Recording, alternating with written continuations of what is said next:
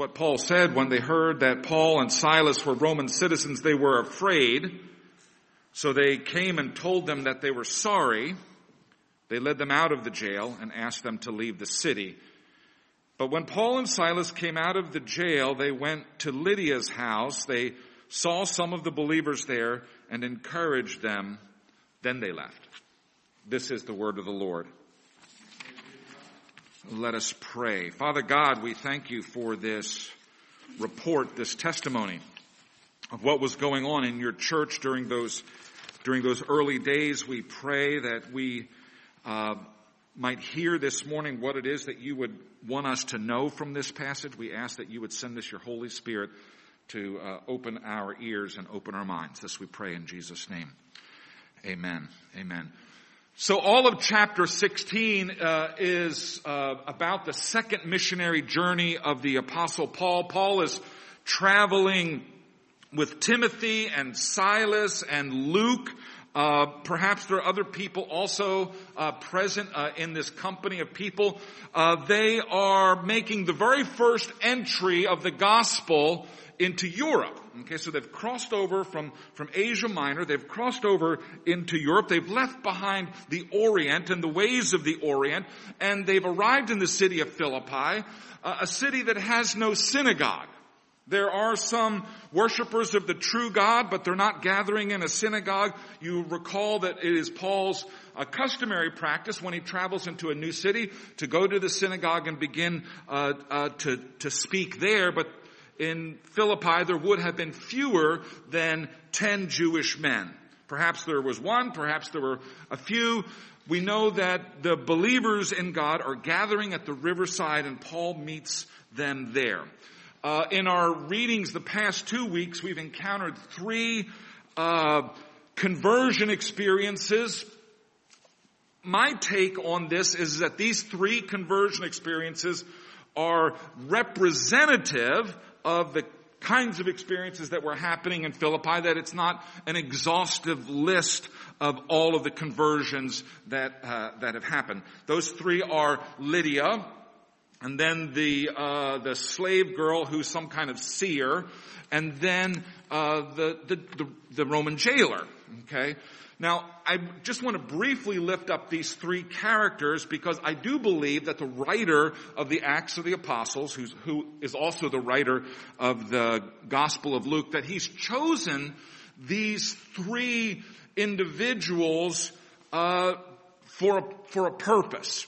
And so, let's just very briefly look at these three. First, there is Lydia, who is a uh, a dealer in purple cloth. She is actually from Asia Minor. She's traveled over to Europe. She's set up there and it seems that she's some, some kind of independent businesswoman. She has her own house. She runs her own business.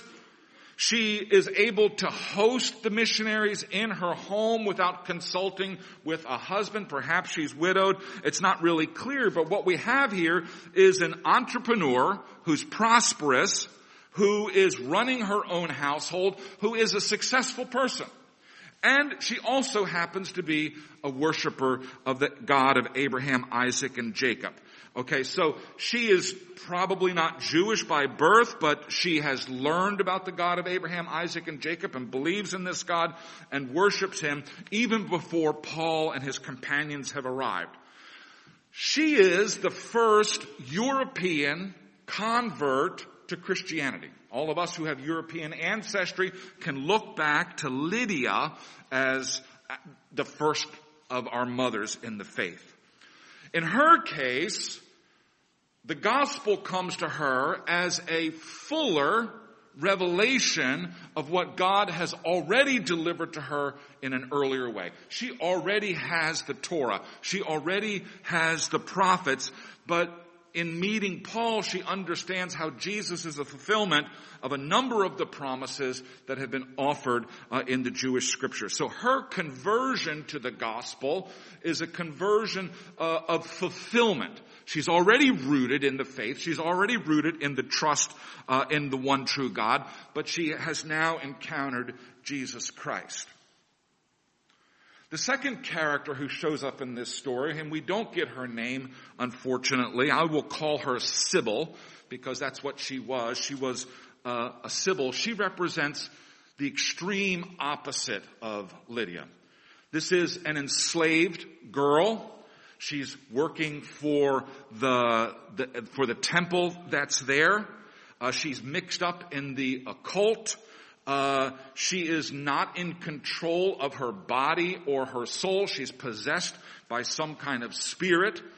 Um, we know uh, that these uh, Sibyls were also sometimes involved in prostitution at the temple.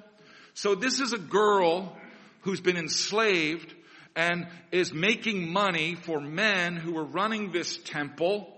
You would go there and she would say something and it would be a kind of a horoscope for you. This is a woman who, a young woman who is not in control, who is completely unfree, who doesn't know anything about the one true God. And yet she hears something in the preaching of Paul, she knows that something is going on there because, you know, the truth resonates in the heart of man no matter how far we've fallen down. She hears something in there and Paul casts out this demon. Her mind becomes freed, which is what of course then makes her no longer useful to the people who've kept her enslaved. It's important to recognize that if you free the mind of a slave, that slave is no longer useful to the slave owner. And so the men who had owned this girl are exasperated. They're angry with Paul and his companions because this girl is no longer under their power, which is what causes the whole ruckus. There is this uproar in the town and they call in the officials and Paul and his companions are beaten and then they're thrown into jail, which is where we meet our next character, the jailer, who's some kind of civil servant. He probably is a retired soldier. He's a cog within the apparatus of the government. He seems to display the virtues, the Roman virtues, uh, uh, this Roman civic virtues uh, in the fact that he's willing to commit suicide when his prisoners escape or when he thinks his prisoners escape. So three very different kinds of people. This third person, the, the, the message of Jesus, of course, is coming out of the blue. He's got no background in, uh, uh, in the, in the prophecies of the Old Testament.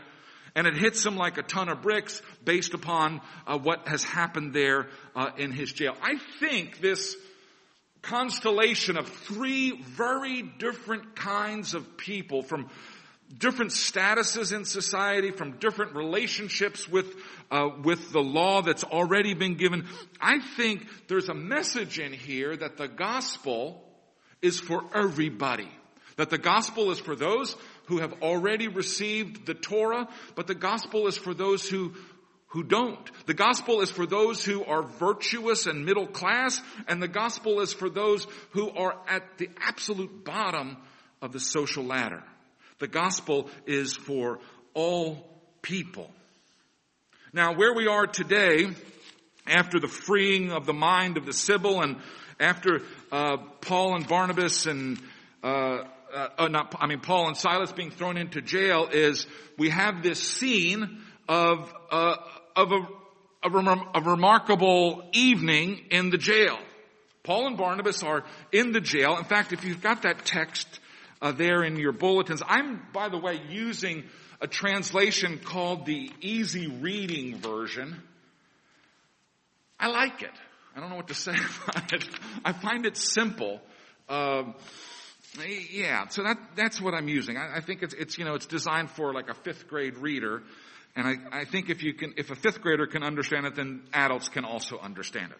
So I just want to walk through this passage this morning from verse uh, 25 on down, uh, and just lift up a, a, few of the features that appear uh, in this testimony about the early church. Verse 25, about midnight, Paul and Silas were praying and singing songs to God, the other prisoners were listening to them. Now what you see happening here is a kind of witnessing that's going on, but it's not a witnessing by direct proclamation. Paul's not in the jail preaching to the other prisoners. He's not preaching to the, to the jailer. They're just singing and praying to God. They are witnessing not by direct proclamation. They're also witnessing not by good works. Sometimes our good works redound to the, to the, to the glory of God the Father. But in this case, it's not the good works of Paul and Silas that are noticed, but rather their worship. I think we need to think more seriously as the church about public worship as a witness to the gospel. All of you are here this morning, and just you being here this morning is a testimony to the world that we are followers of Jesus Christ. That we have made a choice about our priorities, and we have, we've shown up here this morning. We have not gone to soccer practice this morning. We have not gone fishing this morning. We've gathered as the people of God for public worship. People notice that. I remember having a funny little conversation with my son, John Calvin, who is not in church all the time, but at one point he was saying to a friend of his that, oh, you know, I've gotten, this has been, this has been a while ago now, but he was saying, you know, I'm, I, I, have got to go, uh, go practice with the band for church. And it was a funny little testimony because it was the sort of thing that as a young man, perhaps he didn't want to share with everybody, but by making it known in public that this is who I am, I'm a person who goes to church. It was a testimony to people who might not have uh, thought about that in any other way otherwise. So here's Paul and Silas. They're in jail and they're just worshiping God. And the other prisoners were listening to them. I think the world notices when we're worshiping. I think signs of our public adoration of Almighty God get noticed. Suddenly, verse 26, there was an earthquake so strong that it shook the foundations of the jail. All the doors of the jail opened and the chains on the prisoners fell off. Now, I don't know what you think about this. Do you think this is a miracle? Do you think this is supernatural? My inclination, this is the word of Dan, this is not the word of God, that, that this event was simply a natural event. There happened to have been an earthquake, and it caused the jail to get rattled in such a way that, that the doors were opened. Alright? That it was a natural event within the providential control of God that changes the situation. All right, a moment before, they're in, they're in the jail. There's no hope for them to get out of the jail. The doors are locked. The chains are on. And then there is this providential event, a natural event, a natural earthquake. And all of a sudden the scene is different and there is now the opportunity for escape. Maybe you remember back in Acts chapter 13, there was a similar event uh, with a jailbreak involving Peter. Okay, now in that case, an angel comes to Peter and like leads him out and says, okay, it's time for us to go. In this case, God has something different going on. The jailer wakes up. He sees that the whole place has fallen to pieces. The doors are open. The chains are off. His assumption is that everyone would have run for the hills and that he uh, would have failed in his duty as a soldier and as a jailer and therefore in keeping with the ethos of the day, in keeping with the, the, the Roman moral standard, he needed to commit suicide. But there inside of the prison, Paul shouts out, don't hurt yourself. We're here. I think this is the miracle. That Paul, a man who has been unjustly beaten and jailed, that Paul does not act in self-interest, even against the person who has abused him, but rather he acts in the interest of the others, even the person who the world would say is our enemy. There's a moral, a moral miracle that has happened here. There is a holy crushing of self-interest and it is precisely this moral miracle that opens the eyes of the jailer. Holy smokes. What kind of people are these that don't take advantage of the opportunity to escape from the police? You had the chance to run away. I mean, you running away would mean that I would have to die, but you didn't run away. What a tremendous, tremendous testimony on the part of the apostle Paul. In the case of Peter, when Peter leaves, Peter is instructed by the angel to leave, but in this case there's no such instruction. And in this providential, natural providential event, Paul does not take advantage of his opportunity to escape. Rather, he's concerned about the welfare of the people that he might rightly hate. Okay, the people who've beaten him unjustly, the people who have jailed him unjustly. That leads the jailer in verse 30 to say, men, what must I do to be saved?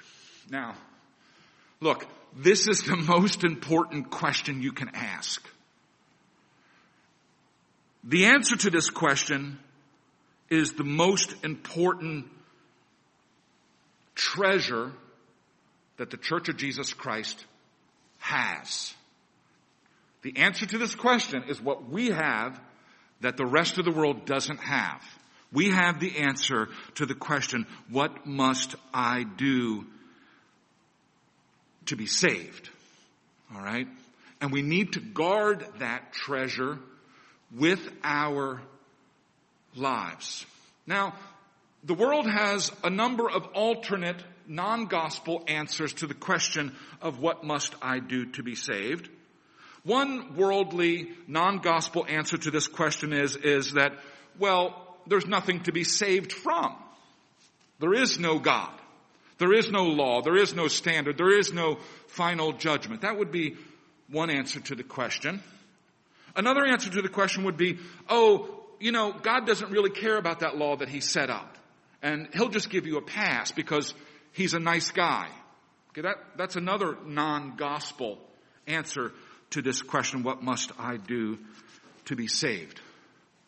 What scripture teaches us and what the church has always taught since the earliest days is, is that there is a God who made us and that that God established a law from before all time and that he made that law known to us and that he promised that he would judge us based on that law. And every one of us have failed to fulfill that law, which creates the problem because the penalty for failing to keep the law is death, eternal death, eternal separation from God. And so God sends his own son to bear the penalty for our sin so that by faith in Jesus Christ we can be saved. Only the church has that message. There is no other institution in the world that has that message, which is why there will always be the Church of Jesus Christ on planet Earth until Jesus returns.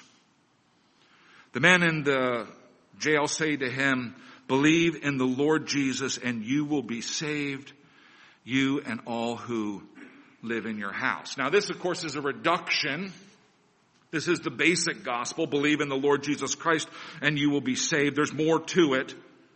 We can tell from the story and the sequencing here in this, in this next paragraph is, is a little fuzzy, but it seems like the jailer take Paul and Silas back to his house where he cleans them up and he feeds them and, and at the house then then the fuller proclamation of the gospel is made and the jailer and all of the people in the household are converted that night. I guess it happens before the morning light and they're baptized.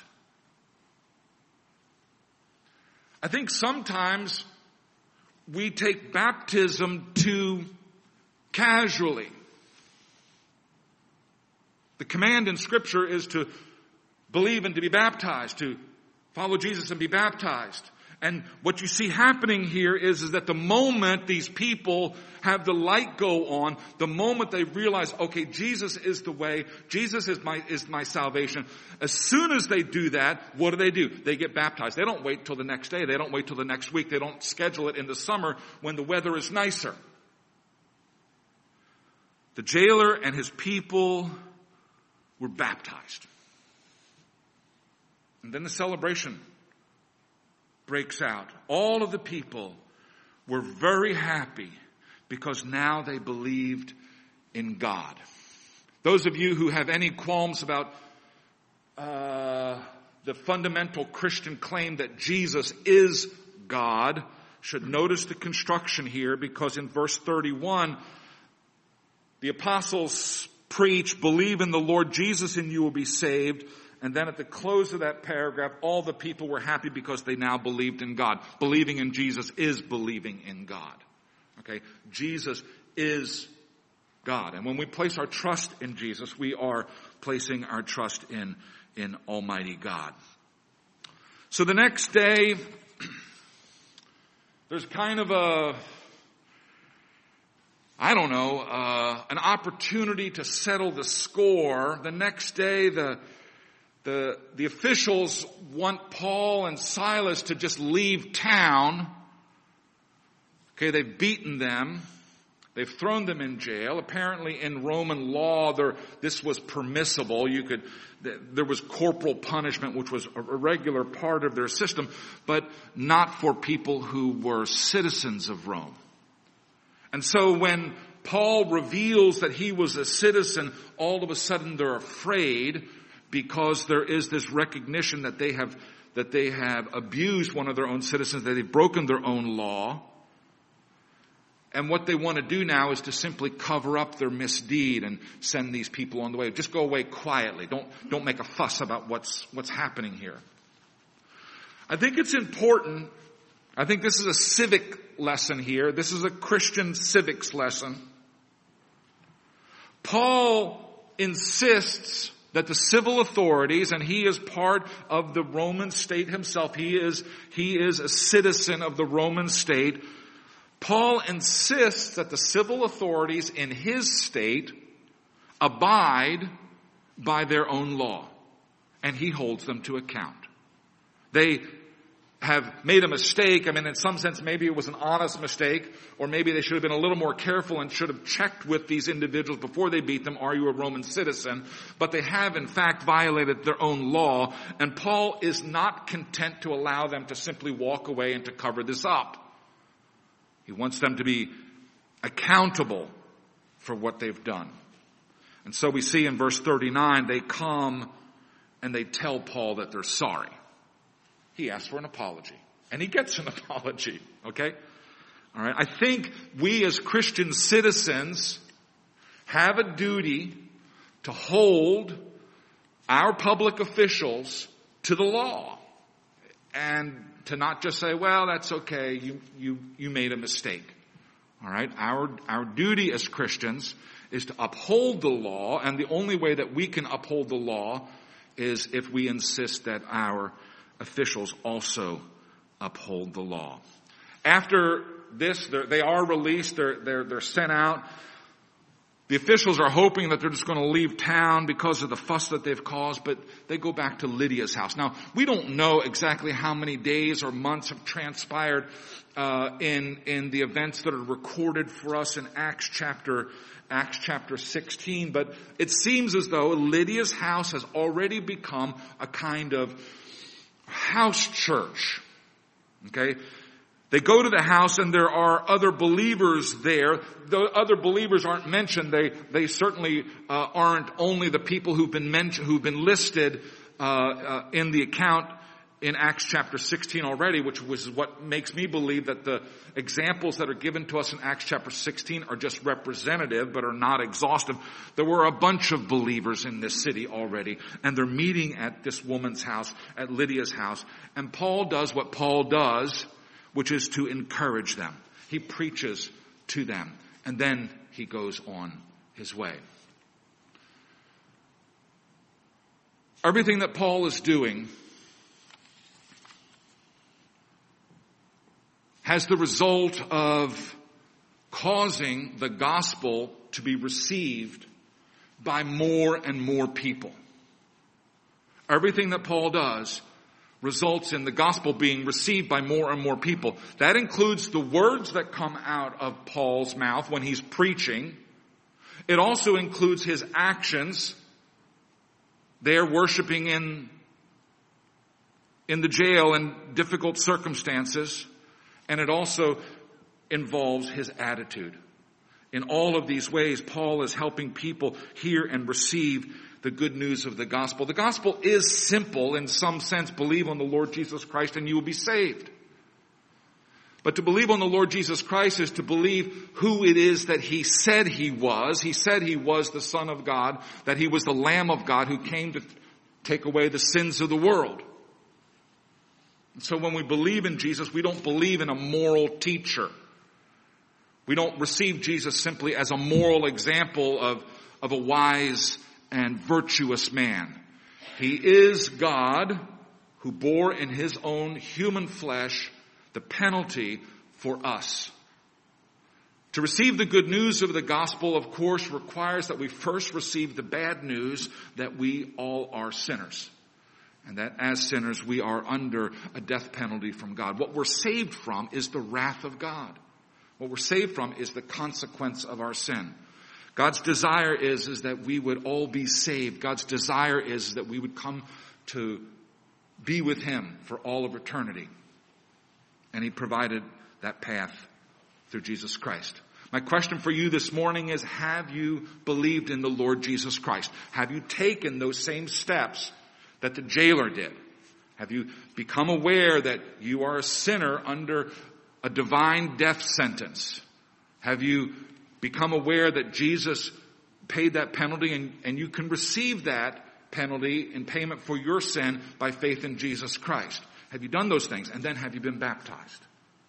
This is our calling this day. Let us pray. Father God, we love you and we adore you and we thank you for these reports uh, of the church and how the church was working so long ago. We thank you for for the vibrancy and the vitality of the church there in Philippi. We thank you for the ways in which that church was such a, such a blessing to Brother Paul and how, how much he loved that church and uh, how well that church supported Paul uh, in later years. Lord, I pray that the same message that turned the hearts of uh, many Philippians around people who had been pagans, people who had been worshipers of the true God, I pray that that that same message might grab hold of our heart and that we might be converted and that we might believe in you alone. We pray that you would grow up in us the faith uh, that you have uh, grafted us into. Lord, I pray that we would treasure that faith and that we would uh, live that faith out in, in weekly worship and in daily speech.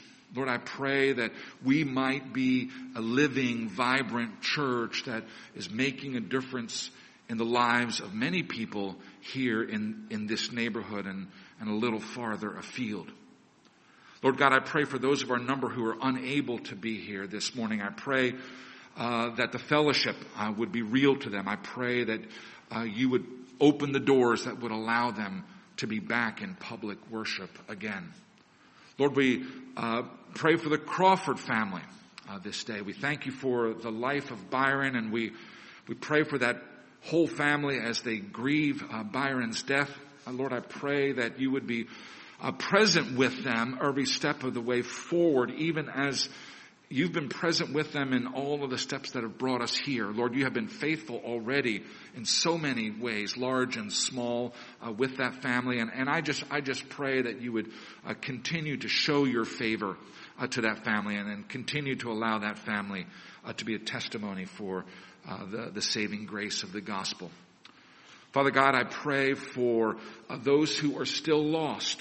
I pray for those in our families who have heard the gospel but have turned away from it, or those that we know that have just never understood the gospel.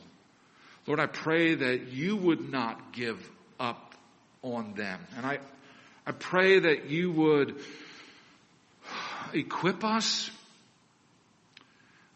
to be messengers of the good news, or at minimum, I pray that you would prevent us from getting in the way of them hearing the good news. Lord, I pray for those who are far away from you that, that you would continue to draw them to yourself. I pray that you would uh, be bringing them into the sheepfold. I pray that you would be searching out those, those lost ones. And Lord, I pray that you would work through us and work through this congregation to do that work as well. Lord, we do pray for uh, the session of Huntington Valley Presbyterian Church, and I thank you for their uh, faithful leadership during these difficult times, and I thank you for their attention to all of the duties and the details that are involved in the in the work of keeping things going, particularly during this time when uh, when when so many are away and, and we're so short staffed. Lord, I lift up before you Valley Christian School, and I, and I pray that you continue to have your hand of favor upon that school um, as as the school seeks a, a new head of school.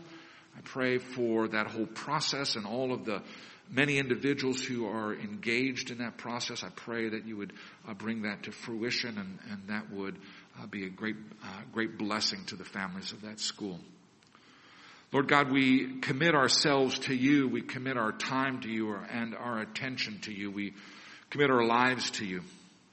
We ask for healing for those who are sick and we, we ask for comfort for those who are weary this day. But above all, we just pray that you keep us in the center of your will and allow yourself to be glorified uh, through our lives. And we pray all of these things in the name of Jesus. Amen. Amen.